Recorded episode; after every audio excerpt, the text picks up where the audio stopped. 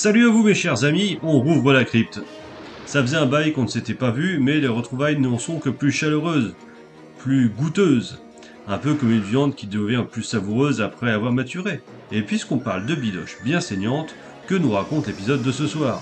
Eh bien, nous allons suivre les déboires d'un restaurateur original mais au bord de la faillite, incarné par l'immense Christopher Reeve, le seul et unique Superman, et ce n'est pas le corbeau qui dira le contraire. Que vous auriez également pu voir en professeur dans le très bon Village des damnés, du boss John Carpenter, vous pourriez fort justement me demander en quoi notre sympathique cuistot est original. Eh bien, il ne cuisine que du poulpe. Et personne n'en veut de son kraken miniature, tant et si bien qu'il est au bord de la faillite. Ce que ne manque pas de lui rappeler son charmant propriétaire, un brin agacé par ses retards de paiement.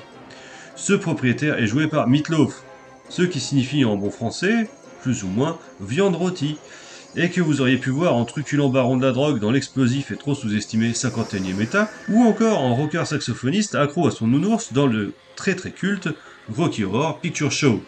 Et sinon, vous avez tout simplement pu l'entendre chanter vu sa carrière.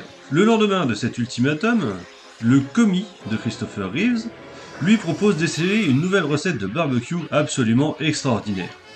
Et sa petite entreprise devient florissante comme par magie.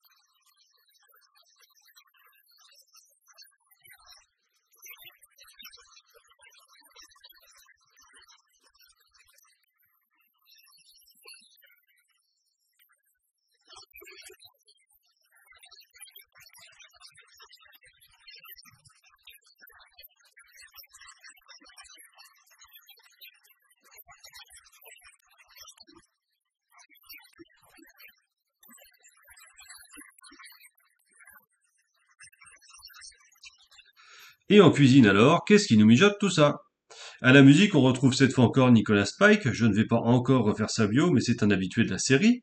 Le chef-op, c'est ce bon vieux John R. Leonetti, piètre réalisateur, est-il besoin de le rappeler, de Mortal Kombat Destruction Finale et d'Annabelle, mais directeur photo particulièrement indiqué ici pour son côté pulp et coloré.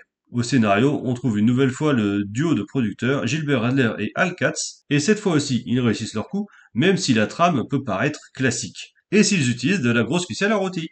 Et enfin, à la réalisation, c'est Gilbert Adler qui s'y colle avec un succès limité mais honnête.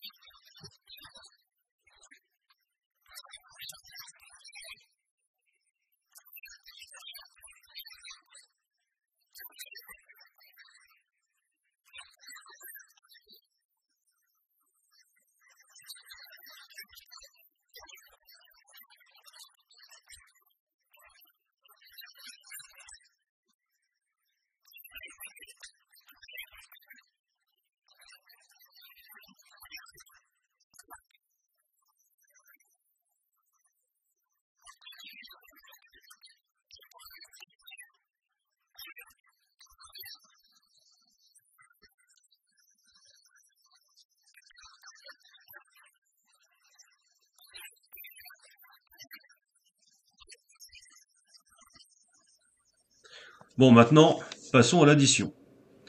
Casting 3. À l'instar de mon comparse au sombre ramage, c'est toujours un plaisir de voir Christopher Reeve. Et puis j'apprécie beaucoup Meatloaf aussi, qui a bien choisi son pseudo, puisqu'il finit fréquemment bouleté par le reste du casting. CF, Rocky Horror Picture Show, j'espère que vous l'avez vu parce que je viens de vous spoiler un petit truc. VF 3. Elle est très bien jouée, impliquée et propre. Elle ne nous sort pas du tout de l'histoire, au contraire. Humour 2. On trouve un bon ratio humour noir gore, tout ce qu'on aime dans un conte de la crypte. Scénario 2. Un scénario plutôt simple, mais qui laisse planer un petit suspense, surtout dans son climax. très agréable à suivre et c'est déjà pas mal. Réalisation 1.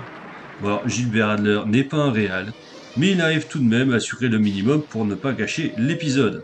Ambiance 3, une musique au top et un décor de resto très convaincant sont les points forts de cet épisode à l'ambiance très Nighthawk de Hopper.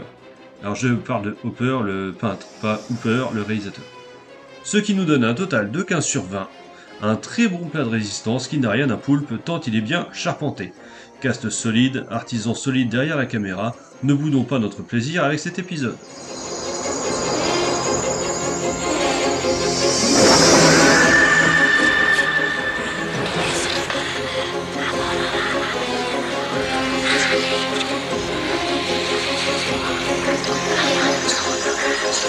Everything was